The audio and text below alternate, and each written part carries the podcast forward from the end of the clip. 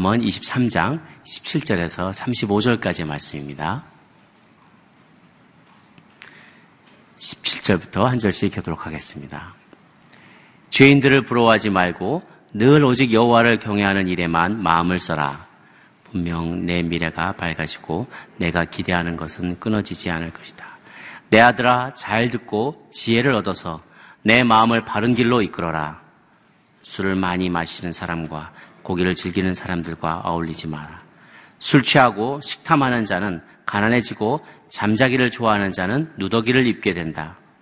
너는 난 내 아버지의 말을 잘 듣고 내 어머니가 늙더라도 무시하지 마라.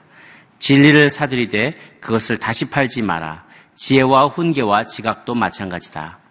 의인의 아버지에게는 큰 기쁨이 있고 지혜로운 아들을 가진 사람은 그로 인해 기뻐할 것이다. 내 부모가 기뻐할 것이며 너를 낳은 어머니가 즐거워할 것이다. 내 아들아, 나를 주시해 보고 내가 걸어온 길을 따르도록 하라. 장녀는 깊은 함정이며 외간 여자는 좁은 구덩이다. 그녀는 숨어서 남자를 노리다가 남자들 가운데 배신자들을 길러낸다. 재앙이 누구에게 있느냐? 근심이 누구에게 있느냐? 다툼이 누구에게 있느냐? 불평이 누구에게 있느냐? 원인 모를 상처가 누구에게 있느냐? 충혈된 눈이 누구에게 있느냐? 술에 찌드는 사람들, 섞은 술을 찾아다니는 사람들이다. 포도주는 붉고 잔에서 번쩍이며 마실 때 좋게 넘어가니 너는 그것을 보지도 마라. 결국에는 그것이 너를 뱀처럼 물고 독사처럼 독을 쏠 것이다.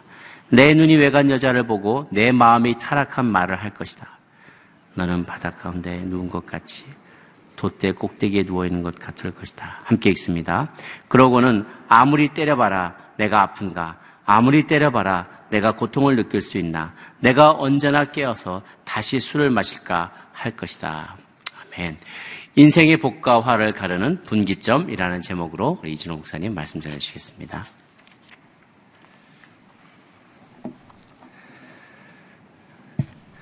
네, 날씨가 많이 추워졌습니다. 아, 특별히 추운 날씨에 또 더욱더 우리 마음은 하나님으로 뜨거운 그러한 하루하루가 되길 바랍니다. 우리는 계속 잠언을 묵상하고 있습니다. 어, 잠언을 묵상하면서 드는 생각은 잠언에 써 있는 내용이 그렇게 특별하거나 어, 대단한 말씀이 아니라는 것입니다. 대부분 우리 삶 속에서 매일 경험하는 일들, 매일 함께하는 사람들과의 이야기들, 우리 삶에 매일 일어나는 사건에 대한 그러한 지혜로운 말들이라라는 것입니다. 그런데 이런 일상에서 우리가 선택하는 그런 결정이 우리 인생의 복과 화를 가르는 그런 분기점이 될 수 있다라는 사실입니다. 그런 면에서 중요한 것은 지혜의 말씀을 듣는 것이 아니라 이 말씀을, 이 지혜를 어떻게 내가 소유하고 적용하는가 하는 것이 중요한 것입니다. 그래서 잠언은 듣고 읽는 말씀이 아니라 계속해서 묵상하고 적용해야 할 말씀입니다. 그럴 때 하나님께서 주신 지혜가 우리 인생을 복된 인생으로 이끌어 갈 것입니다. 저는 이 잠언의 말씀을 여러분이 읽고 스치는 말씀이 아니라 여러분 삶 속에 더 깊이 뿌리 내리고 어, 적용할 수 있는 그런 말씀이 되길 바랍니다. 오늘 본문은 복된 인생을 위하여 먼저 하나님을 경외하는 인생을 살라고 말씀합니다. 우리 17절과 18절 같이 한번 읽겠습니다. 17절, 18절 시작. 죄인들을 부러워하지 말고 늘 오직 여호와를 경외하는 일에만 마음을 써라. 분명 내 미래가 밝아지고 내가 기대하는 것은 끊어지지 않을 것이다. 하나님의 자녀들의 인생을 한 문장으로 요약하면 앞에 있는 것을 소망하며 그것을 향해 달려가는 삶이라고 표현하고 싶습니다. 그런 면에서 신앙의 삶은 현실보다 미래 지향적입니다. 왜냐하면 지금 살아가는 이 세상을 바라보고 사는 것이 아니라 앞으로 올 하나님의 나라를 바라보고 살아가기 때문에 그렇습니다. 그러므로 세상 살아갈 때 우리가 이러한 분명한 정체성과 신앙 고백을 가지고 살아가야 한다라는 거예요. 그래야 세상에 미혹되지 않고 하나님을 경외하는 하나님을 바라보는 그러한 인생을 살아갈 수 있는 것이죠. 오늘 지혜자는 17절에서 죄인들에 대해서 부러워하지 말라라고 말합니다. 우리도 세상에 살아가죠. 세상에 살아가다 보면 우리가 볼 때 죄인이라고 생각하는 하나님을 떠나 있는 사람들이 세상적으로 잘 되고 성공하는 그런 모습을 보면 부러워할 수 있고 또 혼란에 빠져 믿음이 흔들릴 수 있기 때문입니다. 그러나 죄인들의 형통함을 부러워하는 잘 되는 걸 부러워하는 그런 마음은 불신앙이요. 또 세상의 성공에 대해서 비교하기 때문에 생기는 것입니다. 우리는 세상에 비교하는 인생이 아니라 우리는 오히려 하나님의 길에 확신을 가지고 걸어가는 인생으로 살아가야 한다라는 거예요. 얼마나 많은 사람들이 세상 속에서 살아가면서 세상의 길과 우리의 길은 다르고 세상 사람과 우리는 완전히 다른 존재임에도 불구하고 그것을 비교하면서 살아감으로 스스로 불행하게 살아갑니까? 물론 세상에 살기 때문에 보이는 것입니다. 그리고 느껴지는 것입니다. 그러나 우리가 분명한 주님에 대한 신뢰와 믿음을 가지고 살아간다면 우리가 분명한 정체성을 가지고 살아간다면 오늘 내가 바라보고 살아가야 될 것이 무엇인지를 온전히 붙잡게 되죠. 세상의 성공, 형통, 그것은 분명 일시적입니다. 그리고 미래가 없다라는 것입니다. 그들이 세상적으로 성공할지 모르, 모르지만 영원한 소망이 그들에겐 없다라는 거예요. 우리는 영원한 소망을 가지고 살아가는 사람입니다. 다른 것을 바라보고 살아가는 사람입니다. 세상에서 똑같이 걸어가면서도 우리는 비전이 다르고 삶의 의미가 다르고 목적이 다른 삶이라는 거죠. 그것에 대한 분명한 확신이 있을 때 우리는 세상에서 비교함으로 흔들리고 혼란하고 하는 인생을 뛰어넘을 수 있다라는 것입니다. 성경은 이렇게 말, 말씀하죠. 10편 37편 1절 2절을 같이 한번 읽겠습니다. 10편 30편 1절 2절 시작. 악을 행하는 사람들 때문에 초조해지지 말며 죄악을 행하는 사람들을 부러워하지 마십시오. 그들은 풀처럼 곧 시들 것이요 채소처럼 말라 버릴 것이다.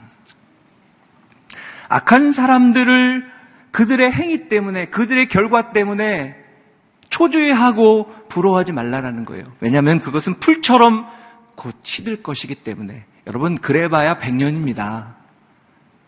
그래봐야 100년입니다. 여러분 몇천 년 가겠습니까? 여러분 왜 수많은 순교자들이 그 고통의 순교의 시간을 인내할 수 있었을까요? 여러분 순교가 쉽지 않습니다. 저도 예전에 정말 하나님의 부름받고 뜨거웠을 때 순교가 너무 쉬워 보였어요. 아, 죽으면 되지. 근데 그때 그런 생각이 드는 거예요. 끌려가서 고문당하면 어떡하지? 그건 잘 참을 수 있을까? 그 나이에 하나님께 헌신하고 뜨거운 나이에 굉장히 현실적인 느낌이었습니다. 아, 고통받고 고문받으면 과연 나는 어떻게 할까? 근데 시간이 지날수록요, 아, 그게 쉽지 않은 거예요. 오늘 내가 삶 속에서 나 자신도 죽기 어려운데 예수 그리스도를 고백하고 죽는 것, 그것이 생각만큼 쉽지 않다라는 것입니다. 우리가 삶에서 못 죽기 때문에 우리 순교할 수 없습니다. 순교할 수 있는 사람은 오늘 내 삶 속에서 죽을 수 있는 사람이에요. 예수 그리스도 때문에 나를 포기할 수 있는 사람이에요. 쉽지 않아요. 하나님은 우리가 분명한 믿음의 확신 가운데 미래에 대한 확신 가운데 하나님에 대한 확신 가운데 거할 때만 온전히 주님을 경외할 수 있다라는 거예요. 그렇기 때문에 악인의 이러한 세상적인 결과를 보면서 우리는 부러워할 것이 아니라 그것이 길어야 100년이고 그리고 그것이 결코 그들에게 진정한 복은 아니다라는 사실을 기억해야 합니다. 여러분 악인이 잘 됐죠? 그 잘 되는 것으로 무엇을 할까요? 여러분 돈 많이 버는 거 중요하죠. 그런데 누가 돈을 어떻게 버느냐가 중요하더라고요. 악인이 돈을 벌면요, 그 돈이 악한 곳에 쓰여요. 자기 자신을 파괴하는 것에 쓰여요. 그것이 세상의 모습이라는 거예요. 17절에 그 이렇게 얘기하죠. 늘 오직 여호와를 경외하는 일에만 마음을 써라. 늘 오직 여호와를 경외하는 일에만 마음을 쓰라고 이야기합니다. 그럼 18절 어떻게 된다고 말하죠? 18절 같이 한번 읽겠습니다. 시작. 분명 내 미래가 밝아지고 내가 기대하는 것은 끊어지지 않을 것이다. 분명 내 미래가 밝아질 것이다. 여러분 지금 어둡더라도 지금 조금 보이지 않는다 할지라도 내 미래가 밝아진다면 참을 수 있는 거예요. 이겨낼 수 있는 거예요. 왜요? 내일이 있기 때문에. 우리 내일이 있으면 오늘을 이겨낼 수 있습니다. 그리고 어떻습니까? 우리가 기대하는 것이 끊어지지 않을 것이라고 말합니다. 사랑하는 여러분, 우리가 주목해야 할 것은 악인의 세상적인 성공과 형통함이 아니라는 거예요. 오늘 지혜자는 하나님을 경외하는 것을 우리가 집중해야 된다. 그것을 바라봐야 된다라고 말씀하고 있는 거죠. 사실 우리가 세상에서 세상을 얼마나 집중하고 바라보고 살아갑니까? 하루에 하나님을 생각하는 것을 시간으로 한번 계산해 보면 얼마나 될까요? 아마 세상을 생각하는 것에 비하면 아주 적은 시간일 거예요. 오늘 사도 바울은 이렇게 우리에게 권면합니다. 고린도전서 10장 31절 같이 한번 보도록 하겠습니다. 시작. 그러나 여러분은 먹든지 마시든지 무엇을 행하든지 모든 것을 하나님의 명, 영광을 위해 하십시오. 먹든지 마시든지 무엇을 하든지 하나님의 영광을 위해 하십시오. 이 말은 뭡니까? 무엇을 하든지 하나님을 경외하며 주님을 바라보며 주님을 집중하며 살라라는 거예요. 여러분 먹든지 마시든지 우리 인생 가운데 가장 중요한 일이고 필수적인 일이죠. 근데 하나님의 영광을 위해서 살라라는 것은 하라라는 것은 우리가 하나님을 순간순간 바라보고 그리고 그분의 계획, 그분의 섭리, 그분의 역사, 그분의 위대함, 그분의 그분됨을 기억하고 살라라고 말하고 있는 것입니다. 하나님을 경외하고 하나님을 집중하는 인생을 살아갈 때 우리의 앞날은 환해질 것입니다. 그리고 우리의 소망은 온전히 이루어질 것입니다. 사랑하는 성도 여러분, 오늘 여러분 안에 아, 나는 왜 그럴까? 왜 세상 사람들은 예수 안 믿고 잘 살는데 왜 나는 그럴까라는 그런 갈등과 혼란이 있는 분이 있습니까? 그렇다면 오늘 나는 하나님을 바라보고 살아가는 사람인지 아니면 세상을 보고 있는지 우리 자신을 돌아볼 필요가 있다라는 것입니다. 저는 오늘 여러분이 살아가실 때 하나님을 경외함으로 세상을 부러워하는 인생이 아니라 세상의 그 소망을 담대히 자신있게 이야기할 수 있는 분이 되시길 바랍니다. 이게 지혜자입니다. 이게 믿음의 사람인 것입니다. 두 번째 오늘 지혜자는 부모님을 즐겁게 하는 삶을 사는 것이 지혜자의 삶이라고 말씀합니다. 우리 22절과 25절을 같이 보겠습니다. 22절 먼저 읽겠습니다. 시작. 너를 낳은 내 아버지의 말을 잘 듣고 내 어머니가 늙더라도 무시하지 마라. 25절 시작. 내 부모가 기뻐할 것이며 너를 낳은 어머니가 즐거워할 것이다. 내 부모를 기쁘게 하고 너를 낳은 어머니를 즐겁게 하라 말합니다. 한마디로 우리를 낳고 또 우리를 키워주시고 평생 동안 애써주신 그 부모님을 즐겁게 하는 것이 지혜자의 인생이다라고 말하는 거죠. 성경을 보면 이것은 단순히 권면이 아닙니다. 이것은 의무요, 엄숙한 하나님의 명령입니다.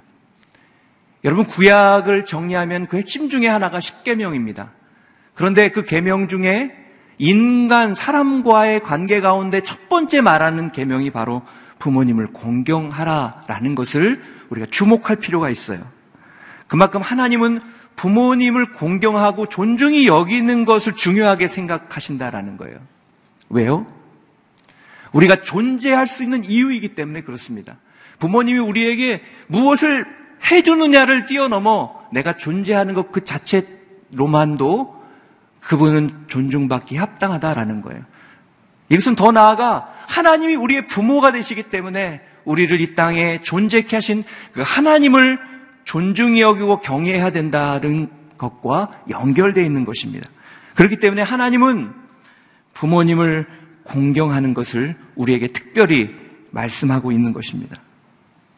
여러분, 부모를 공경한다라는 것, 것은 윤리적으로도 우리가 마땅히 해야 될 도리이죠. 그런데 우리가 결혼해서 아이를 낳게 됩니다. 그러면 우리의 마음이 자녀에게 이렇게 감으로 우리도 모르게 부모에게 소홀히 대하게 될 때가 많다라는 것을 경험하게 되죠. 내 자녀에 필요한 것은요, 말하지 않아도 너무나 잘 알아요. 돈 있으면 사주고 싶습니다. 그런데 부모님에 대해서는요, 특별히 일부러 신경을 써야지만 그 필요를 보게 돼요. 또한 이상합니다. 자녀에게 쓰는 건 하나도 안 아까운데요. 이상하게 부모에 대해서는 계산하기 시작합니다. 얼마를 해야 되지? 어떻게 해야 되지? 누구는 얼마 하는데 얼마 해야 되지? 참 이상합니다. 그러면서 저는 깨달은 사실은, 야, 자식들이 참 이기적이구나. 참 이기적인 게 자식이구나. 저도 그런 마음이 들어요. 참 어머니가 어려운 가운데서도 참 귀한 마음으로 잘 키워주셨고, 그리고 애써주셨어요. 너무 감사함이 있습니다. 저는 저희 어머니를 너무 사랑하고 존경합니다. 그런데 그럼에도 불구하고 나름대로 잘하고 그리고 열심히 한다고 생각하는데 어느 순간 제가 저를 돌아보니까요. 제 아들, 딸에게는요. 무엇을 하는지 계산하지 않아요. 해주고 싶고 막 그런 저를 발견합니다. 뭘 해줄까? 이런 마음이 제 마음속에 가득합니다. 그런데요. 어머니한테도 그런 마음이 있는데 그, 그 마음속에 계산하는 마음이 있어요. 그런데 참 제가 제 자신이 참 안타깝고 답답했습니다. 야, 내가 이 정도밖에 안 되는구나. 아, 이게 아들의 마음인가? 부모의 마음과 자녀의 마음이 이렇게 다른가라는 생각을 해봤습니다. 저도 어머니를 향해서 그런 갈등을 할 때가 있어요. 저희도 형제가 이제 많다 보니까 무슨 가정의 행사가 있으면 어, 저 집이 얼마하고 이 집이 얼마, 얼마하고 우린 얼마 해야 되나 이런 이런 것들을 생각하면서 아, 부모님에 대해서 그런 갈등을 할 때 어, 하나님이 그런 마음을 어느 순간 주시더라고요. 너는 다른 가족과 상관없이 내 부모를 공경하고 기쁘게 하는 나의 말을 순종하라라는 마음을 주셨어요. 다른 사람이 하는 것 중요한 것이 아니라 내가 오늘 내 부모님한테 얼마나 최선을 다하고 사랑하는 마음으로 공경하고 섬기는가 그것이 중요하구나 라는 것을 깨닫는 순간 제 안에 그런 갈등이 사라졌어요. 누가 뭘 하든 상관없어요. 그냥 저는 제 마음을 표시하고 또 제 마음으로 부모님을 섬기는 그런 삶을 살려고 노력하고 있습니다.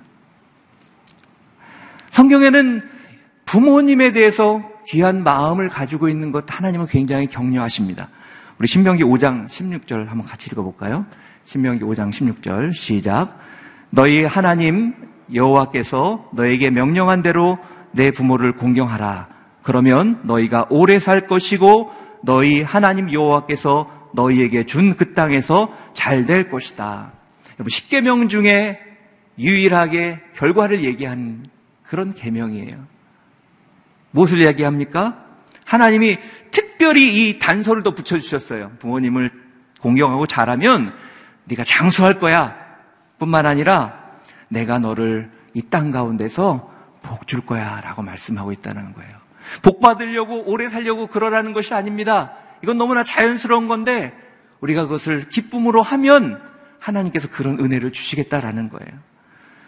또 신명기 27장 16절도 같이 한번 볼까요? 27장 16절 시작 그 부모를 경홀히 여기는 자는 저주를 받을 것이라 할 것이요 모든 백성이 아멘할지니라.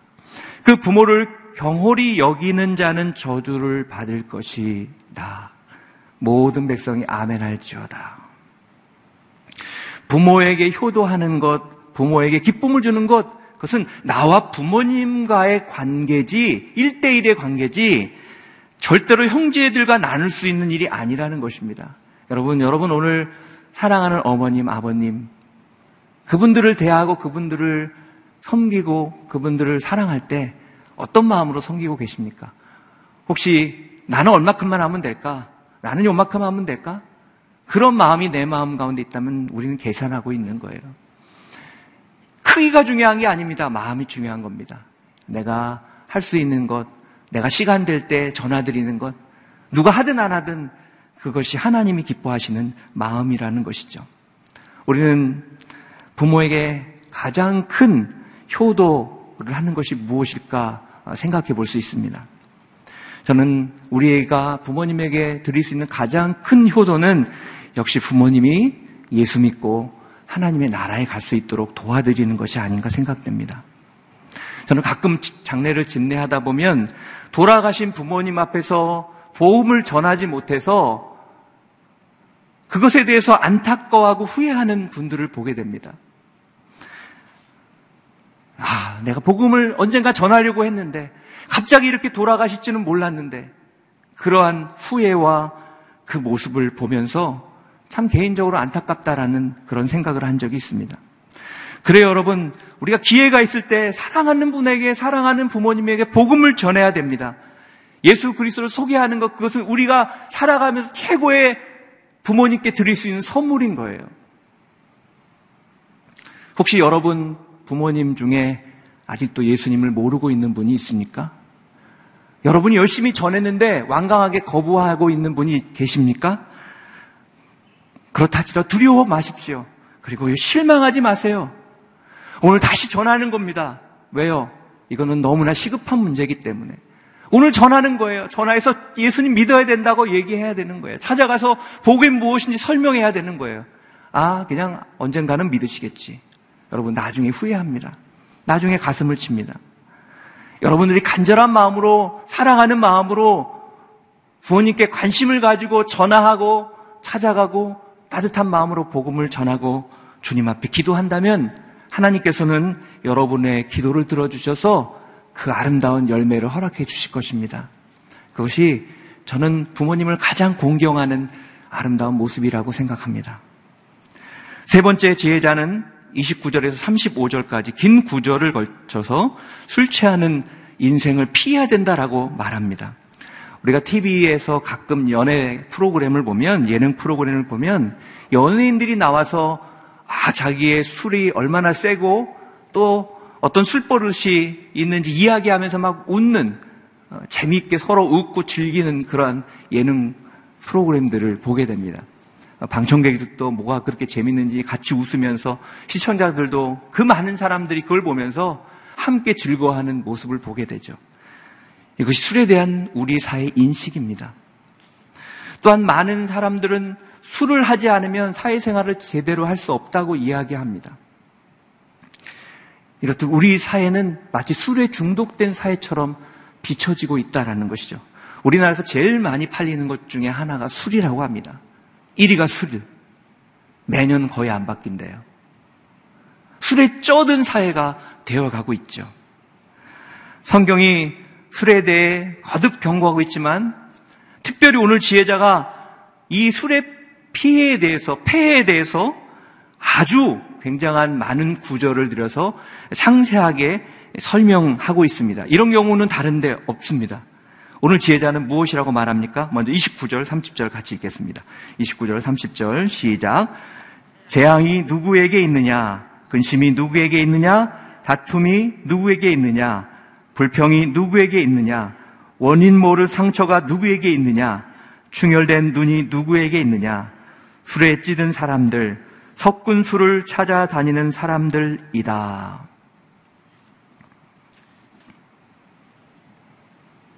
참 재밌죠? 여기 이렇게 말하죠. 재앙이 누구에게 있느냐? 의문법을 사용합니다. 근심이 누구에게 있느냐? 다툼이 누구에게 있느냐? 불평이 누구에게 있느냐? 원일 모는 상처가 누구에게 있느냐? 중혈된 눈이 누구에게 있느냐? 이 말은 무슨 말입니까? 재앙이, 근심이, 다툼이, 불평이, 그리고 원일 모른 상처와 충혈된 눈, 건강이 상하는 것이 누구에게 있어요? 술에 취한 사람들에게 있다라는 거예요. 참 재밌는 사실은요, 사람들이 왜 술을 마십니까? 재앙을 잊기 위해서, 근심을 잊기 위해서, 다툼과 불평과 상처를 잊기 위해서 술을 마십니다. 이것을 하면 그런 내 인생의 아픔과 무거움이 사라질 거라고 생각을 합니다. 근데 아이러니하게도요, 섞은 술을 마시고 취하면요, 오히려 그러한 감정에 더 사로잡히게 된다라는 거예요. 그래서 취하면 사람들이 이유 없이 싸우는 거예요. 그 안에는 근심이 터져 나오는 거고, 불평이 터져 나오는 거고, 원망이 터져 나오는 거고, 그러므로 인해서 통제하지 못하는 분노가 표출되기 시작을 하는 거예요. 참 아이러니하죠? 그것을 잊기 위해서 그것을 하는데, 먹는데, 오히려 그것 때문에 거기에 더 사로잡히게 된다. 31절과 32절도 보겠습니다. 31절, 32절 시작. 포도주는 붉고 잔에서 번쩍이며 마실 때 좋게 넘어가니 너는 그것을 보지도 마라. 결국에는 그것이 너를 뱀처럼 물고 독사처럼 독을 쏠 것이다. 포도주가 붉은 잔에서 번쩍이며 넘어가는 모습이다라고 표현합니다.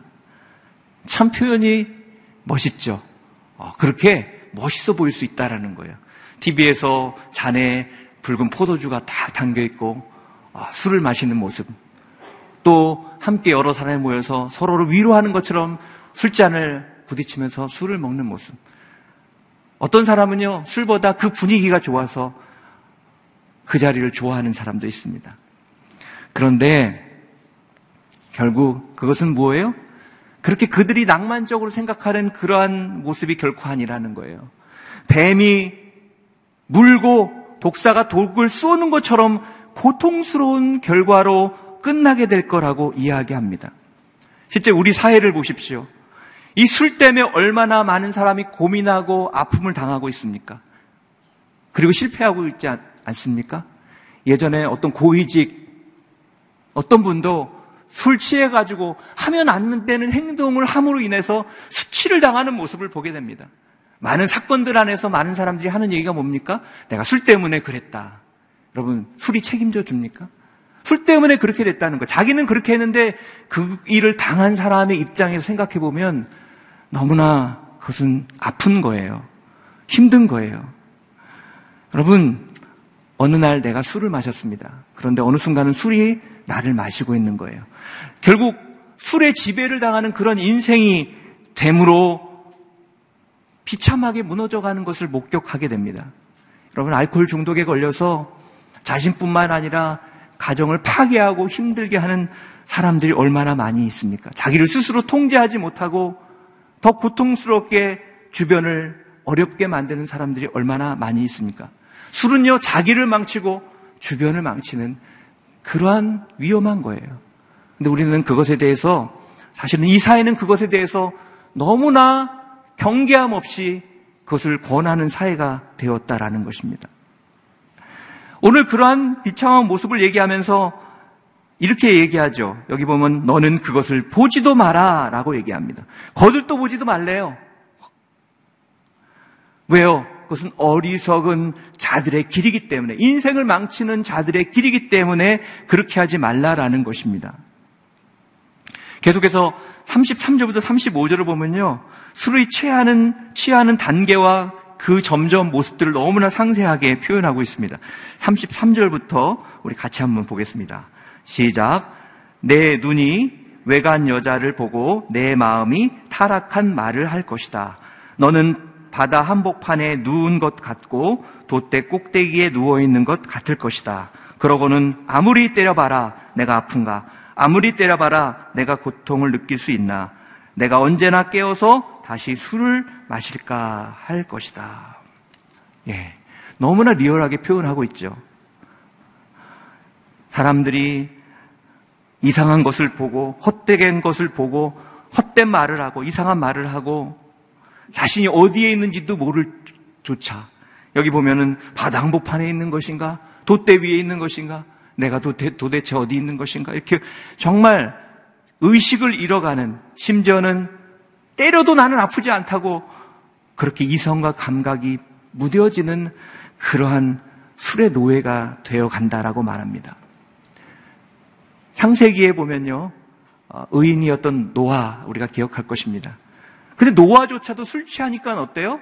하체를 벗고 두루 누워서 방탕한 사람처럼 그렇게 무장 해제가 돼 버렸어요.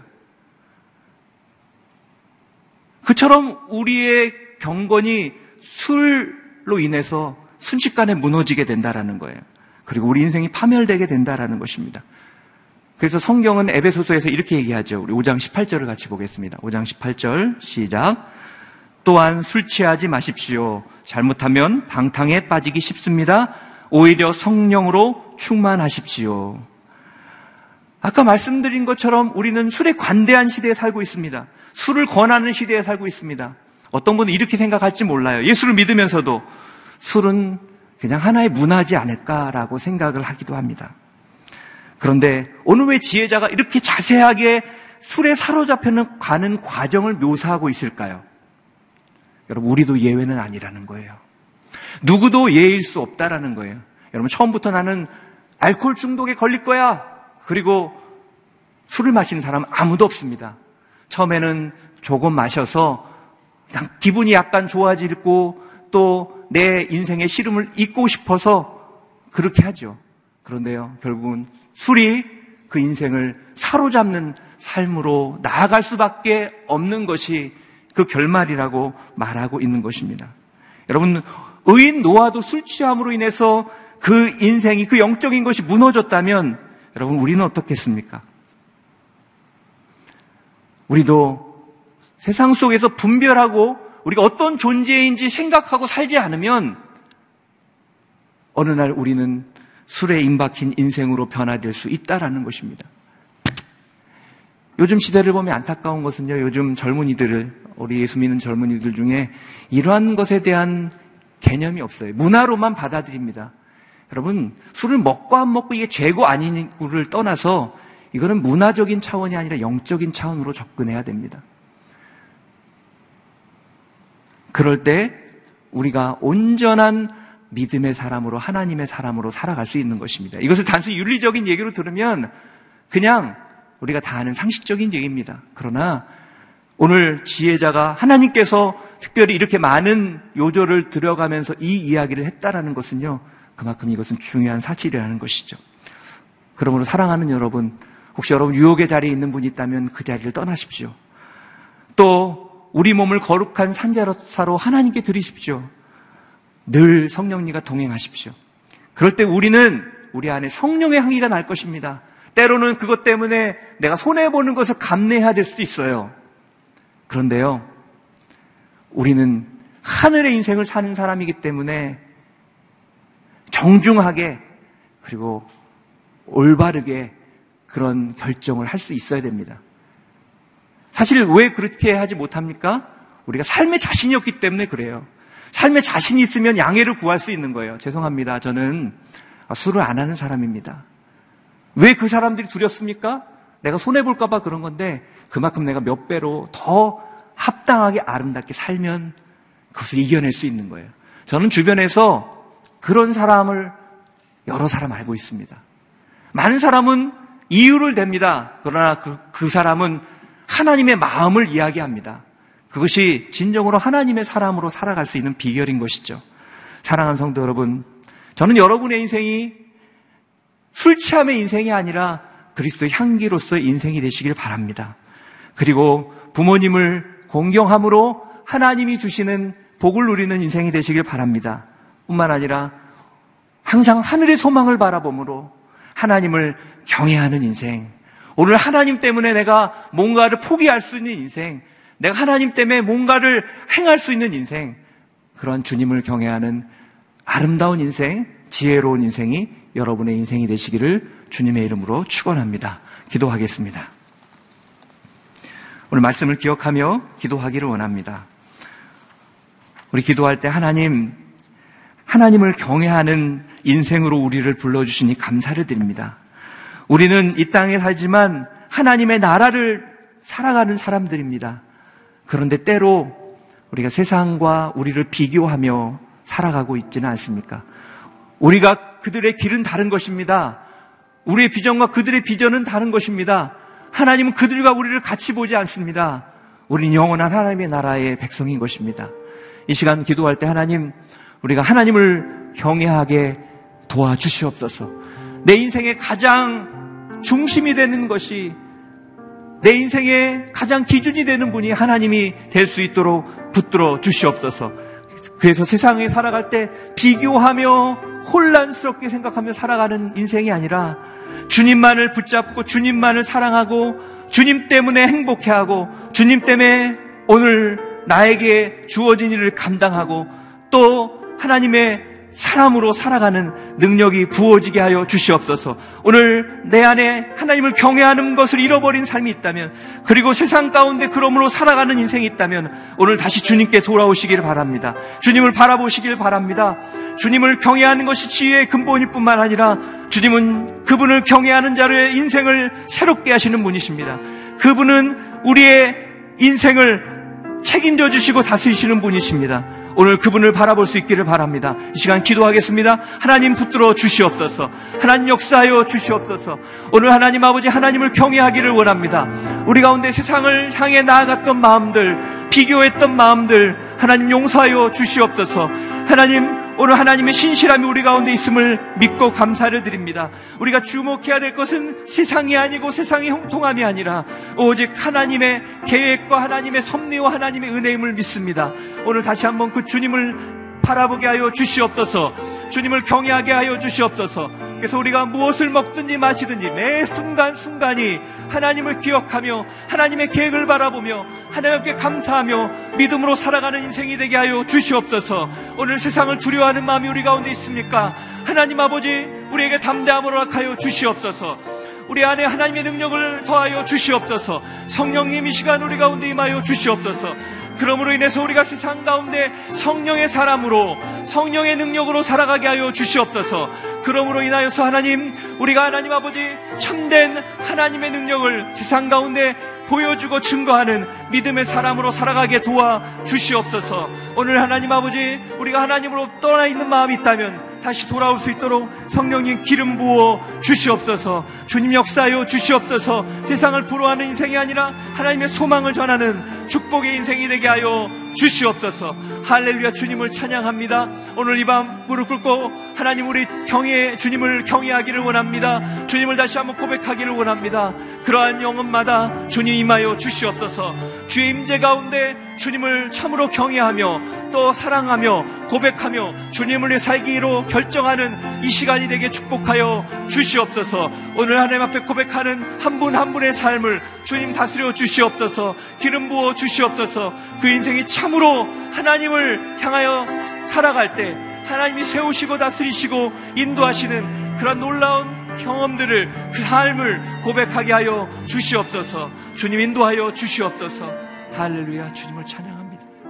우리 계속해서 기도할 때 하나님 우리 부모님을 공경하는 인생을 살기를 원합니다. 우리가 바쁘다는 핑계로 또 우리 인생에 여유가 없다는 핑계로 부모님을 소홀히 했던 것을 고백합니다. 하나님, 하나님은 우리 부모님을 존중해 여기는 것을 너무나 귀하게 보시고 그러한 인생에게 복을 주겠다고 말씀하셨는데 우리가 너무 소홀히 한 그러한 모습이 있었던 것을 고백합니다. 하나님 무엇보다 우리 부모님에게 예수 그리스도를 전하기를 원합니다. 혹시 우리 중에 우리 부모님들이 아직 예수님을 알지 못하는 분이 있다면 하나님 아직도 전하지 못한 저를 불쌍히 여겨 주십시오. 두려워하고 염려했던 저의 마음을 위로해 주십시오. 담대히 부모님께 주의 복음을 전할 때 우리 부모님이 예수 그리스도 인하여 인생이 바뀌고 영원히 바뀌는 놀라운 축복을 경험하게 하여 주시옵소서. 하나님 술 취한 인생이 되지 않도록 도와주시고 그것이 자랑인 이 시대에 우리가 하나님을 경외하고 하나님의 마음으로 그 결과를 바라보고 하나님 술 취한 인생을 회복시키는 그런 아름다운 믿음의 인생, 성령의 인생, 그리스도 향기로서 인생이 될 수 있도록 기름 부어 주시옵소서. 우리 한 번 더 주님 앞에 간절히 기도하며 나가도록 하겠습니다. 기도하겠습니다. 살아계신 하나님 아버지, 오늘 하나님 아버지, 우리 부모를 공경해야 될 것을 다시 한번 생각하게 하시니 감사합니다. 하나님, 이것은 하나님이 만든 질서이기 때문에 우리가 다 알고 있습니다. 그러나 어느 순간 바쁘다는 이유 때문에 또 나에게 여유가 없다는 이유 때문에 우리 이 땅에 존재케 하신 부모님을 하나님 존경하지 못했던 것을 또 사랑하지 못했던 것을 고백합니다. 또 때로는 부모와의 관계 때문에 아직도 부모를 용서하지 못한 마음이 우리 가운데 있음을 고백합니다. 하나님, 우리의 마음을 회복시켜 주시옵소서. 하나님, 우리의 마음을 용서하여 주시옵소서. 하나님, 하나님을 부모님을 경외하는 자에게 그 인생을 복 줄 것이라고 말씀하셨습니다. 그 약속을 믿고 또 우리에게 주신 부모님, 또 우리를 이 땅 가운데 있게 하신 부모님을 존중히 여기며 그 마음을 헤아리며 사랑하며 나아갈 수 있도록 주님 붙들어 주시옵소서. 하나님, 이 시대는 술 취함의 시대입니다. 그것이 자랑이 되는 시대입니다. 하나님 어느 시대는 술 취함이 있는 곳에 방탕함이 있었고 방탕함이 있는 곳에 하나님 아버지 사망이 있었던 것을 보게 됩니다. 하나님 이 시대 이 나라를 불쌍히 여겨 주시옵소서. 술로 찌들어 있는 그것 때문에 고통당하는 많은 가족들과 많은 사람들의 마음을 만져 주시옵소서. 그래서 하나님 아버지 우리가 이 시대에 참으로 하나님 아버지 하나님을 경외함으로 성령으로 충만한 인생이 되게 도와주시고 하나님 우리가 진리로 거룩한 향기로 하나님 아버지 술 취함이 하나님 저주인 것을 보여주는 인생이 되게 도와주시옵소서. 하나님 우리가 살아가면서 그것을 문화로 생각하고 우리 마음조차 관대해진 마음이 있다면 하나님 우리 자신이 다시 한번 주의 말씀 가운데 돌이키며 하나님 우리가 하나님의 약속의 통로요 축복의 통로임을 깨닫고 우리 자신을 거룩한 주님의 산제사로 드리게 하여 주시옵소서. 그러므로 인하여서 하나님 아버지 술로 인하여서 우리 영혼이 피폐되고 무너지는 인생이 아니라 다시 한번 주의 거룩함을 회복하는 놀라운 축복의 인생이 될 수 있도록 기름 부어 주시옵소서. 성령 역사하여 주시옵소서. 오늘 우리 자녀들 이 시대에 하나님 아버지 일하고 있는 우리 자녀들을 기억하여 주시고 자라나는 자녀들을 기록하여 주시고 그들의 인생이 하나님 아버지 세상 가운데 올바른 분별력을 가지고 하나님 세상에 술 가운데 빠져 살아가는 인생이 아니라 세상의 문화 가운데 살아가는 인생이 아니라 거룩한 하나님의 백성으로 다른 삶을 살아가는 사람들로 우리 자녀들이 살아갈 수 있도록 우리 자녀들을 보호하여 주시옵소서 새롭게 하여 주시옵소서 성령님 붙들어 주시옵소서 살아계신 하나님, 오늘 지혜자를 통해서 다시 한번 우리가 살아가야 될 길을 보여주시니 감사를 드립니다. 하나님, 주님을 경외하는 자로 살고 싶습니다.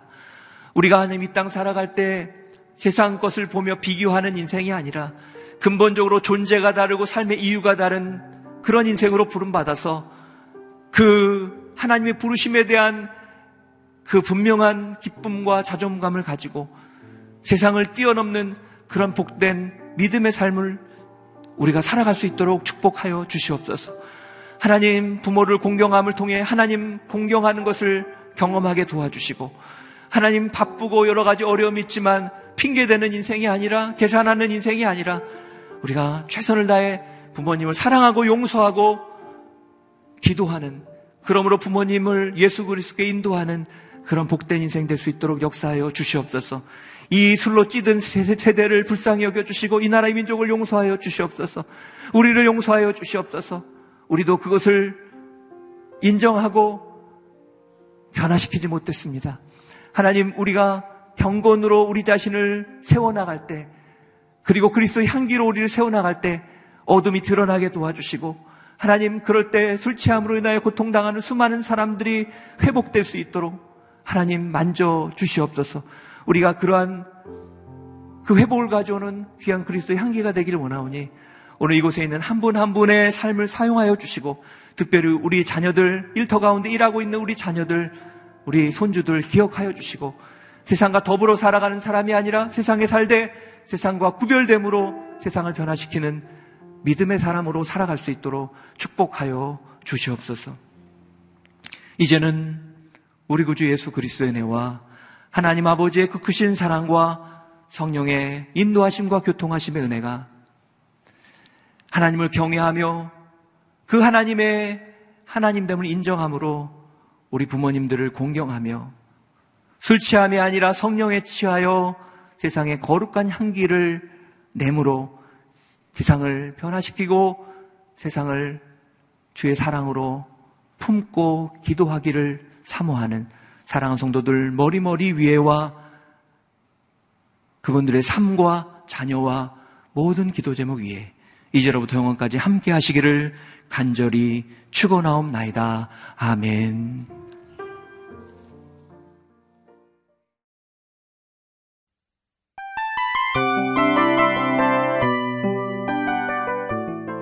이 프로그램은 청취자 여러분의 소중한 후원으로 제작됩니다.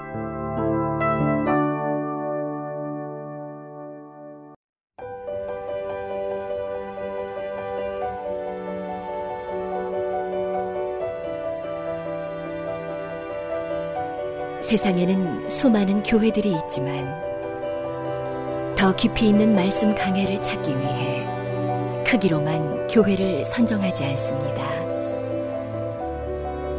보다 좋은 영적 콘텐츠를 더 많이 나누기 위해 방송비를 받지 않습니다. 1년 365일 복음만 전하고 싶어서 우리는 광고를 하지 않습니다. 온누리의 복음을 땅끝까지 CGN TV와 함께 땅끝 성교사가 되주세요